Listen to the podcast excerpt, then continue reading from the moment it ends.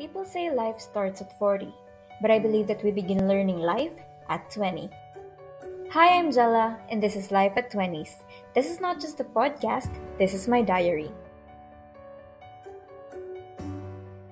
Kumusta kayo, strong independent people? Are you all too well? Na-LSS na ba ang lahat sa pagbabalik ni Kumaring Taylor? Tulad ko, napakanta na rin kaya kayo ng We are never ever ever getting back together. Char. Ayun, I hope you all had a great week. And for those who didn't, just hang in there because all will be alright in time. Over the past week, I felt a little bit blue, and I really can't think of a topic for the third podcast episode. Almost two weeks ago, my friends and I happened to encounter a traumatic incident. Um, we tried to shrug it off, laugh about it, and continued living our lives as we should. Pero hindi, hindi talaga maikakaila na some experiences will really affect your mental health in every way. And I just feel like it was too much to handle at that time, and that my social battery has drained. Over the weekend, I tried to reorganize my life through my bullet journal. I tried exercising last Saturday, but I swear to God, I'm not gonna do that again. it's not my thing. I started to read the book again, and I did the usual things in my routine, but something's off somewhere, and I just can't figure it out. Thankfully, this week has been jam-packed for me, and I was productive naman. little by little, natututunan ko na i-organize yung mga task, tasks and responsibilities. And I hope na um, siguro by the end of the year, medyo naka-adjust na ako sa pag ano, sa pag-organize ng buhay ko. Ganon. Nakatulong din siguro na maganda yung naging simula ng linggo ko. I started the week waking up from a peaceful sleep and it just felt good. That was, I think, the most peaceful six hours of sleep I ever had at sana maulit pa. then I went out with my friends, had some good coffee and a much needed good laugh. Then my friend asked me kailan daw yung next episode ng podcast. So I told him na blanco talaga utak ko kung ano yung topic ko for this week. Kaya hindi ako nag-upload nung Monday, which was supposedly my sked. As usual, my friends and I talked about things and they helped me na makaisip ng next topic until we talked about this common experience na pag-uusapan din natin sa episode na to. Ayun, nung undas, we talked about ghosting. Ngayon naman, we'll talk about the issues that come along with it. Um, casual ghost, ay casual ghosting na tuloy, casual dating, and quasi-ghosting. Wala naman talagang word na quasi-ghosting, pero let's translate it na lang to parang ghosting since quasi means almost or partly. So itong friend namin, we found out months ago, but parang malat ako. Anyways, we found out months ago na may kasamting siya. More like a fling. Ganon. Kaya tinanong namin siya before how it started. Sabi niya, hindi niya daw alam. Ngayon naman, nalaman namin na wala na raw silang something or parang hindi na sila attached. Ganon. Tinanong ulit namin, uh, what happened? How did it end? Tapos sabi niya, hindi niya rin daw alam. Parang it happened na lang. And then I realized, oo nga no, there are kinds of connections or attractions or even relationship na hindi natin alam kung paano nagsimula. Kung paano yung feelings natin towards the other person eventually grew or developed or um, how we got attracted to another person, di ba? Siguro isa yun sa mga mystery ng buhay. And there are times when that attraction, connection, or relationship slowly or maybe suddenly fades away. Yung tipong kahit hindi nyo pag-usapan, yung kahit nagpapakiramdaman lang kayo, alam nyo agad na it's over. Kaya ko siya tinawag na quasi-ghosting. Kasi parang ghosting, pero parang hindi. Pero parang ghosting pa rin. Bahala na kayo. Gets nyo na yan. Ayun nga, maraming types of relationship, especially at the age of modern and online dating. In modern dating, we have different terms eh, like hookups, kung saan purely sexual and physical yung relationship and it happens at a very short time, like one night stand, ganyan. Um, we also have flings, which are longer than one night stand, baka two night stand, charot. But it still involve physical or sexual attraction.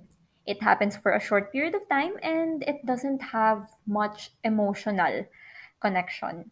And we also have ano ba, casual dating or casual relationship, which involves both physical and emotional relationships without demanding for commitment.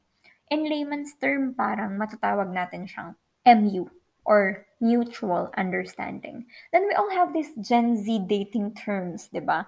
Yung talking stage, kapag tinatanong ka kung kumain ka na, nagagalit kapag di ka kumakain, sasabayan ka magpuyat or matulog sa video call, um, i-update ka kung tatain na siya, magsisend ng random pictures, pero hindi naman umaamin kung may feelings ba siya sa'yo, ganyan. Meron din tayo na itong tinatawag na thing, which is very general at hindi mo naman alam kung ano kayo, like you get to hang out as much as you as much as you could, as much as you want, you get to enjoy each other's company, nag-I love youhan kung trip nyo, nagtatampuhan, uh, pero still walang label, you know. We're not dating, we just have a thing, parang ganon. And I think there's a whole lot of terms which I don't know, but I guess some people use to define the kind of relationship they have. So ayun nga, balik tayo sa quasi-ghosting na sinasabi ko. Siguro ito yung isa sa mga problema ng no-label relationship o ng mga malalabong usapan.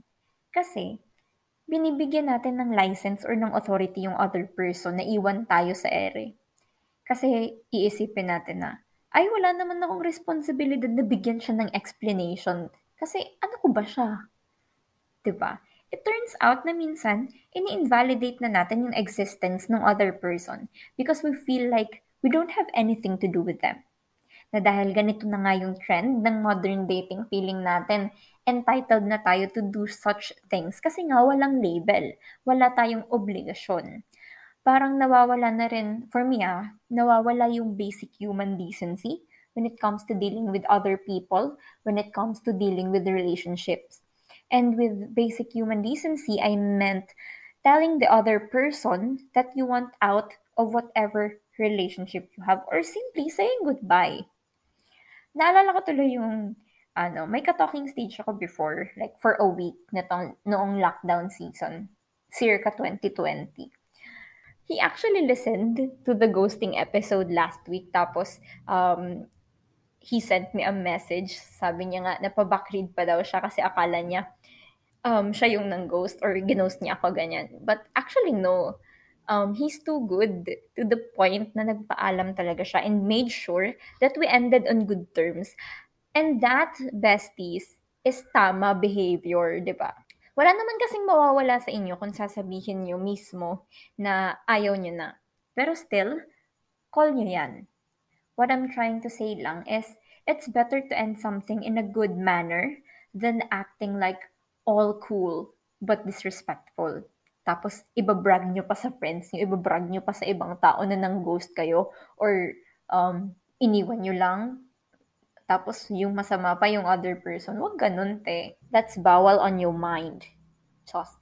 Anyways, kung tayo yung other person on the receiving end, we literally have no choice but to just accept it kasi it feels like wala din naman tayong choice.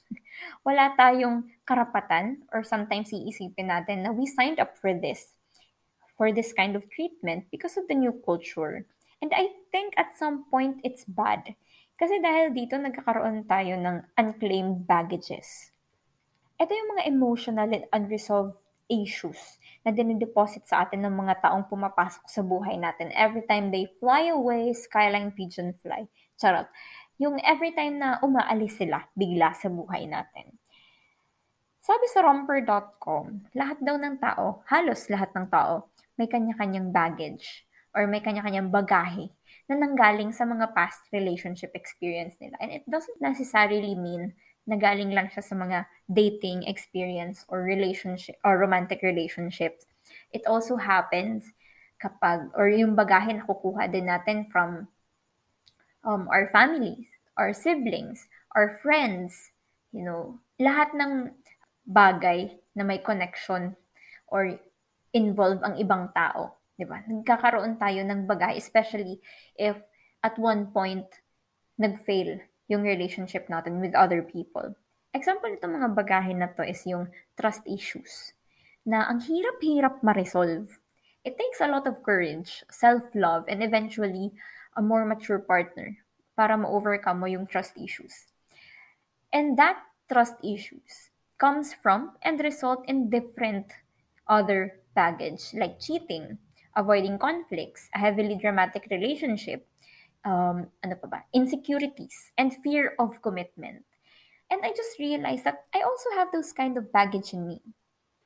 When a relationship I had in 2017 ended, I felt like it's when the baggage started piling up.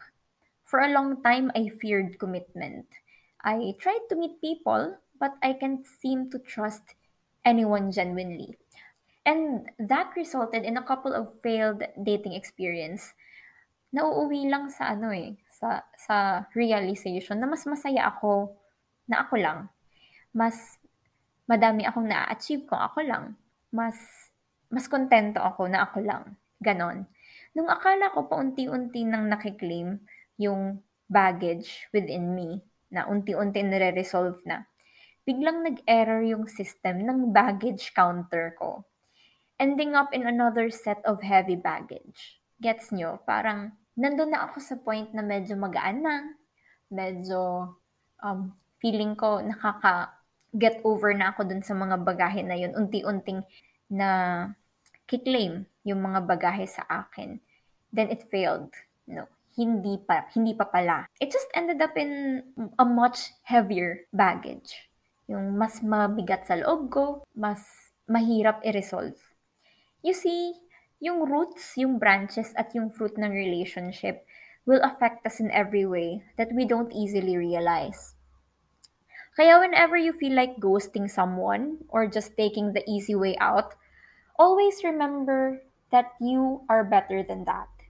You can do better than depositing another heavy baggage in that person's heart because nothing feels better than a clear conscience. This is Jella reminding you to love yourself and to have yourself vaccinated.